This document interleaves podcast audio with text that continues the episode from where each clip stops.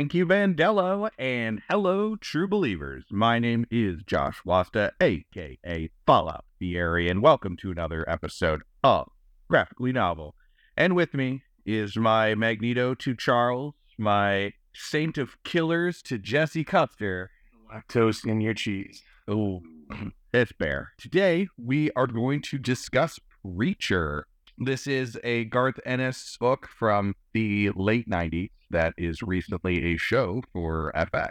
Hopefully, as we do here on Graphically Novel, if you like the show, we're going to take a little time to tell you about the graphic novel and hopefully get you reading. And back into DC again.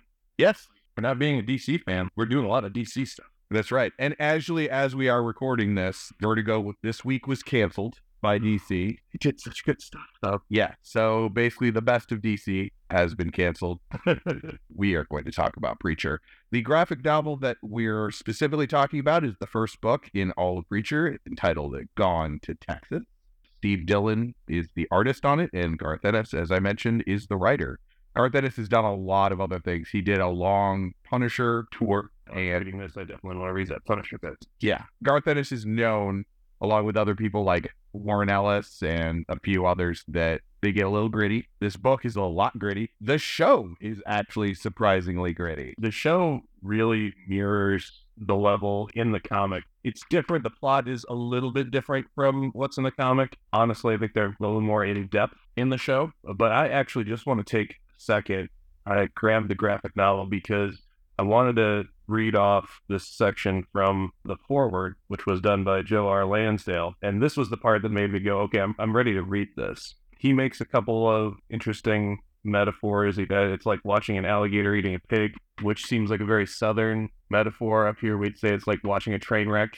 You know, the thing that's obviously horrible, but you just can't take your eyes off of. The line that made me go, I, I might want to skip the rest of this intro and just jump straight into the novel was this paragraph where he writes, Another thing about Preacher, and I'm damn sure not giving anyone who has read it a newsflash, it's scary as a psychopathic greased gerbil with a miner's hat and a flashlight and your back bare asshole inside. All right. If that doesn't evoke some imagery for you, I don't know what will. That is graphic. Yeah, and then the, the whole forward is that as explicit in the forward as they are in the novel. So it's a good primer for what you're about to get into. Right. And as uh, graphic as they get in the show, surprisingly, FX is, they don't pull a lot of punches, but man, this is probably one of the bloodiest shows Oh, definitely. that they've had. Preacher is about a preacher, Jesse Custer, who comes into contact with some sort of supernatural entity, becomes in, involved in basically a battle between heaven and hell. With him is an ex girlfriend who goes between hating his guts and wanting to jump him Yes. at pretty much every turn. And one of the most fascinating characters in the series is Cassidy, who is a vampire. And that's the one thing that I wish both the series and the comic did was expand a little bit more on the rest of the world outside of these guys. So I'm like, where the heck did a vampire come from? How? Why did they exist? How did they start in this world? Like that. It's it's an interesting little piece of backstory that I just wish I had a little bit more of. In both the show and the comic are intentionally vague. Yes. The world building is left a lot to your interpretation, which in a lot of ways makes it a lot like a religious text. I'll, I'll give you that. Feel free to ad hot as you will. well, let's jump into show versus comic. Now that you've read the comic, your first impressions of the actual comic book, other than the forward, which you've already, what you got it, they do tend to follow each other fairly well. There's a few story elements that they've changed. One of the side characters' sons was, let's just call it a sporting rifle accident. Uh, they kind of change the story around behind that a little bit. They actually get right into the meat and potatoes of what this power is in the comic more quickly than they do in the TV series, and I enjoyed that aspect. I actually think after what are, what are they on three seasons now of, of Yeah. Preacher, they haven't really fully explained what the power is, and they did that twenty percent of the way, like maybe one of the combined issues into the graphic novel. this is what this thing is. Isn't this cool? And I'm like, yeah, this is really cool. Why didn't they tell me this in the series? It's interesting because the series, like we've said, it takes a lot more of this is open to your interpretation. You have to be a lot more willing to just accept that what happens in the show is what's happening. Bam, vampire pops up. Bam, he's got this power, and we're not going to explain what it is. You get glimpses of the background between him and Tulip, his ex girlfriend, and basically what their history is. Yeah. The comic gets to that a lot quicker, too. You understand what their relationship is, why they act the way that they do. And since we're only talking about the first season of Preacher in this, I'm not 100% sure I got that by the end of the first season. They didn't give you a whole lot on what was going on with Jesse and his girlfriend's backstory until season two. Right. Most of season two, there was a ton of their backstory there. I did like that they gave a little bit more of a background on Cassidy in season one. His whole introduction in Preacher was hysterical. Yeah, they took the opportunity to do a lot more with Cassidy. And Joseph Gilgun, who's the actor who plays him just to the nines. Oh, yeah. actually, for something that came out in the late 90s, they found an actor that dead spot on looks like the Cassidy in the comic. yeah, absolutely. They did a really good job. And one of the things that you were mentioning is the kid who had the gun accident. We're not going to spoil a lot here, but it is caused by the apparent suicide of Kurt Cobain In the Um, comic, it- in the comic, which dates it. I mean, it Yeah. really dates Yeah. at that point. For those of us that were in high school during that time, it harkens back to finding out Cobain had died. And in the comic, it is very much an element of its time. oh, definitely. Yeah. Another change between the comic and the TV show, I know it doesn't change the plot or the character that much, but there is an African American playing Tulip instead of in the comic, she's white girl. Um, she is hundred percent white girl in the comic. There is it can't get much whiter than that. Yeah, Ruth Negga, who was also awesome in Agents of S.H.I.E.L.D., plays Tulip in this and rocks it, just brings a level to it. And I've been waiting because every time we finish a graphic novel, you ask me off air what I thought of it. And I've been trying to hold off until we were recording to actually discuss any of this. I thought she was better as a supporting character. She had more to do and she was better in the show. Oh, absolutely. I don't think they could have gotten a better character for her. Creature, she's really just kind of an airhead, kind of a tag along, Yeah. and that I wouldn't even call her a supporting character in the series. Pretty much a lead in and of herself.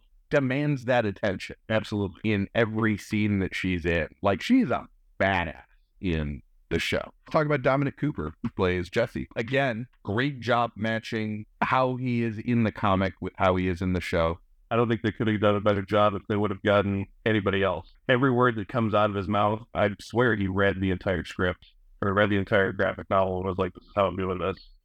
Although a little more sympathetic in the show. Yeah, I do not feel as not sorry for him, that's the wrong expression, but I'm not quite as along for the ride with him in the comic as I am in the show. much more of that Constantine feel in the comic, at where you're like, he's really kind of a prick, and I kind of like that he's a prick. Not really. I don't feel bad for you that you have this weird divine power that lashed itself onto you. In the TV series, he's kind of figuring it out. But I think part of that stems from how they switched the timeline around a little bit. Because in the graphic novel, uh, probably about halfway through the first season series, timeline wise, and they're going back and recapping how they got to this point. So one of the other things that the glory of graphic novels is that you can cast anything in one that you want. And without giving too much away, the Duke, John Wayne, is a character in the graphic novel. That's right. I keep forgetting about. I remember that now. He is kind of Jesse's spirit guide. Yeah, imaginary friend kind of. Yeah. This was not done in, at least not in season. We're discussing season one. I'm sure it didn't get done in season two either. limitations of that do you think that that is an active choice just because you would have have to have somebody portraying a dead real person It's not that big a deal because we have actors playing other real people all the time. I don't think it's that big a deal. I really don't know who you would get. right Just looking at that resume, you could just put in a cowboy instead of right making it actually John Wayne, and then you get Sam Neill because Sam Neill is like the epitome of cowboy. And i actually not Sam Neill. That's not the guy I'm thinking of. Sam, the guy from Sam Neill is. Sam- yeah what's the other Guy? oh you're thinking of oh my god right? Tombstone and Yeah. like You know they're gonna be pissed about that, Jen. Oh yeah, she's wild. She's so upset that we forgot his name. Yeah. you guys know what we're talking about. Beef, it's what's for dinner commercial. Depending on how old you are, that's something I'm gonna yell at for. Yeah. You know, you're thinking on that because if budget's no object, I get Josh Brolin to play John Wayne. Ooh, Have the weathered, yeah, yeah, that'd be a good call, smokes three packs a day, punches cows to get his steak. right? Boy, I. I'm so terrible with actors until I'm actually watching a show or reading something because obviously you can tell because I can't even remember who the, the other guy was. Sam Elliott. Sam Elliott. I knew it was a Sam. I was close. I was halfway there. We got it. But that Sam Elliott is is the He's all cowboy. uh, cowboy. He is the archetypical epitome of cowboy. All you got to do is put him in a button-down shirt with a Stetson and boom. Yeah, I don't know if he could do the John Wayne voice though. Sam Elliott has such a distinctive voice. Boy, that's fair. For him to try to do the John Wayne world partner, that was a weird amalgamation in my head. Yeah, I don't know that that would work, but I truly believe after Josh Brolin became young Tommy Lee Jones in the third Men in Black movie that Josh Brolin could be whoever Josh Brolin wants to That's fair. and very soon he's going to be Gurney Halleck. So you and your Dune fascination. A little trivia here. Series produced and four episodes directed by Seth Rogen. really, Yep. I Seth Rogen is completely completely missed that. Seth Rogen is directly involved with Preacher. I would imagine he is a huge fan of the comics because he is that right age group and that Oh, right level of nerd. that really surprises me because usually you don't think you're looking at Seth Rogen. Well, nobody's stoned and nobody's. Tra- Well, Cassidy is. That's fair, but Cassidy is an entity unto himself. He's kind of the Klaus. The level of violence, but it's fun violence. It is kind of in that Seth Rogen wheelhouse they do a lot of those sort of things. We've ever seen this is the end. Gore and it's fun. The best description that I've actually heard of the Preacher show is that it's kind of like a campy horror movie that is a series because it does have its sure amount of fair dramatic moments and things, but it is Splatterhouse. Not quite as campy as Midnight Texas. Oh my God, Midnight Texas. Yes. Yes. Only on for two seasons. If you did not see Midnight Texas and you're having a bottle of wine or a couple bottles of beer, yeah, that's a two drink minimum show. just want to watch something crazy and ridiculous. When you're out of episodes of Preacher and out of episodes of Lucifer, And you're looking for something to watch that's kind of in the same vein. it's written by the same person that did True Blood. You, you're kidding. No, not kidding. Other book series by the same person that did True Blood. All right, well, that's the thing. And I think they're in the same universe because I think the main character from Midnight Texas shows up in the True Blood. I mean, there's, there's been a lot of similar story arcs. Midnight Texas is definitely like that two drink minimum version of Preacher. Everything just made it less serious. if you are familiar with the show, which is kind of how the show works, but doesn't have to be, the scene with Cassidy in a plane is pretty much what the comic is Oh, yeah. 100%. which I would Uh, probably describe that as Cassidy's introduction scene, I think, isn't it? one of them. And Series? Yeah. Which may be the bloodiest five minutes I've ever watched in the TV show. but total hilarity as far as blood goes. Once again, yes, it's over the top. It's uh Tarantino esque. Or, or like shoot 'em up. Yeah. So, final thoughts on Preacher. Are you interested in continuing and reading?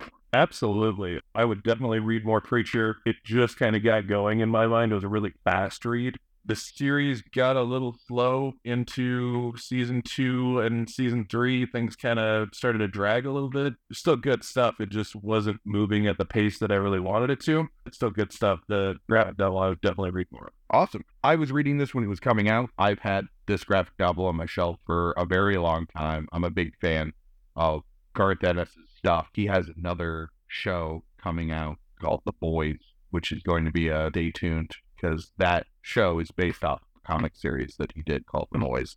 So we will probably do that season two. Preacher is a great comic. Like I said, there are sections that are dated, mostly with the side characters in the world, because you are dealing with Texas in the late 90s. So not quite as evolved in a lot of ways as we are now. But if you're willing to look past that, the graphic novel is actually uh very much a pickup and get on your show. Absolutely, 100%. All right, that does it for us for another episode of Graphically Novel. Come in on the next episode where we will be doing Happy. Yes. Oh my God, happy. You're going to find out Jen will be with us for that episode. You're going to basically hear how happy the show and the graphic novel affected Bear in a very real way. Oh my God. Tune in for us then. And in the meantime, you can find us on graphicallynovel.com. You can hit us up on Twitter at graphicallynovel. You can join our Facebook group. We still have that Twitch channel. I don't know if we're going to do anything with it, but I've got it. I'm not even sure. Am I on the Facebook group yet? You should be. I should check that. I should probably check that. Yeah. Anyway, in the meantime, take it away, Vandello.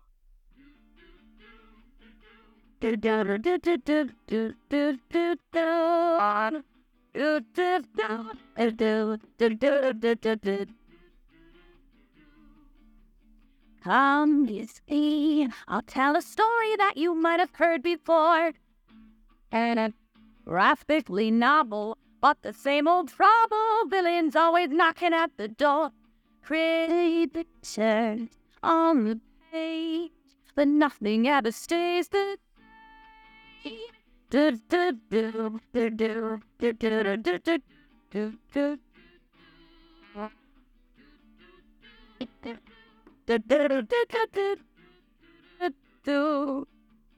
Come at me, I'll show you something you ain't never seen before. Right or wrong, or can't we all just get along? My mask is no different. Your pretty pictures on the screen, but nothing's ever as it. Those things have been since he. do do do do do do do do do do do do do do do do do do do do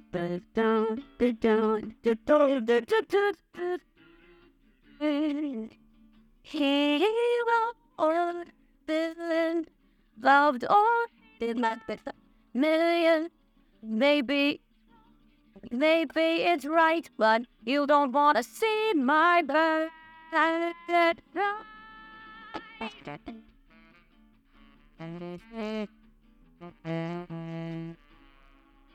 Come